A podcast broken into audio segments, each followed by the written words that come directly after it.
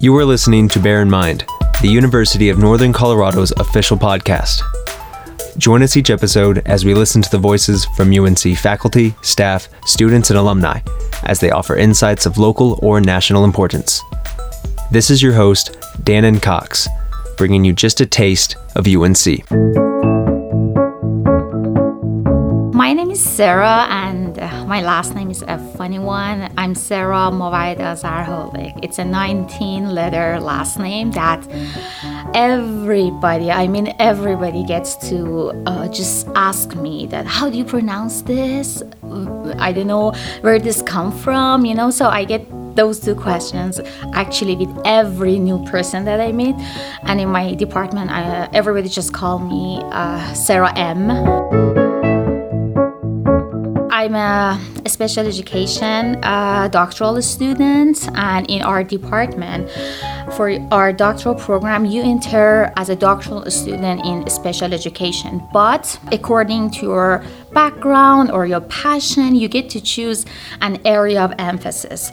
Some students do like learning disabilities, some students do like deafness and hard of hearing, blindness, or deaf blindness, or autism Mine is early childhood special education, which covers birth through eight. And we have three stages uh, for early childhood special education, which is early intervention, zero to three preschool uh, special education 3 to 5 and then elementary level which is uh, kindergarten to third grade my own early childhood special education uh, research interests include professional development in quality leadership practices and uh, leadership development in early intervention and early childhood special education, and also working on family centered service delivery, family professional partnership development, family systems, and family centered ap- approaches in early intervention and early childhood special education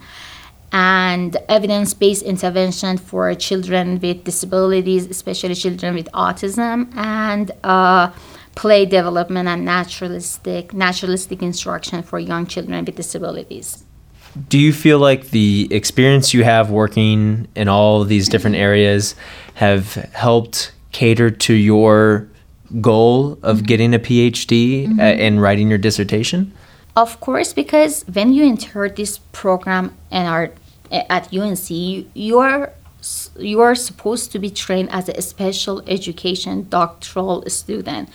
Although you have an area of expertise that you focus your research your dissertation on that but you're supposed to know about all areas of special education. And just to tell you one this semester we started thinking of a project to look for and explore successful people with Down syndrome. And with successful people, I mean people who are out of school, who are above 25 years of age, who are in the society living their normal life, but maybe they are forgotten.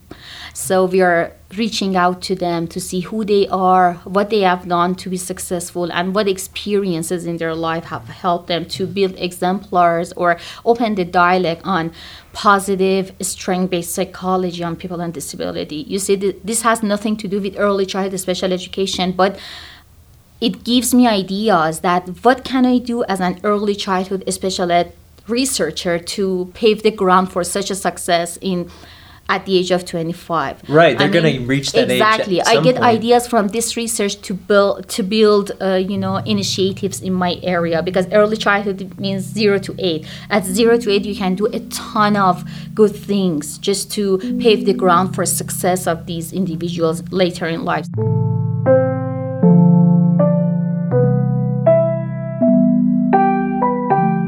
it's a very interconnected, you know, uh, context that uh, autism relates with social emotional, social emotional relates with cognitive ability. Cognitive abilities relate with uh, your functionality. So everything is related and no matter you are a child or you are a, a teenager or you are adult uh, you are an adult uh, all are connected. So just knowing about different areas and uh, trying to make those connection with them and relating them to your area and coming up with ideas in your area that can help these pieces is a great benefit.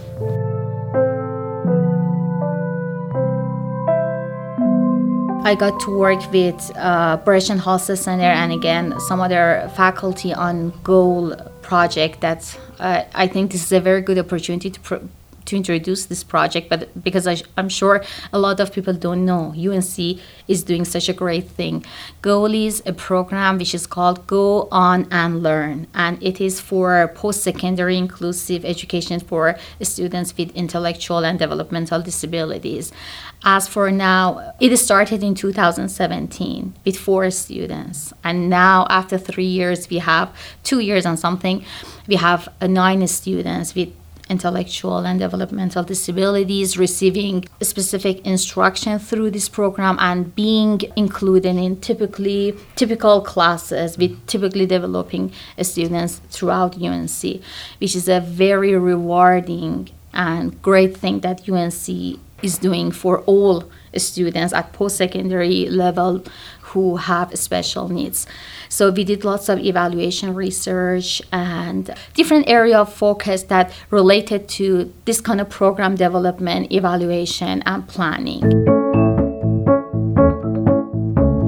United States is a big exemplar. It's a big producer of knowledge. It's a pro- it's a big producer of policies and laws that advocates for individuals with disabilities and uh, produces what they need to have a quality life and quality education and grow as a, a successful person. So I really honor this much of care that I've seen here. It's been great because I've been uh, supported, which is a big leg of my education. I told you if I, if it was not for that support, I definitely came back to my country. But I got supported, and I am. I always be tremendously thankful, and always remember how I got where I got, and. Uh,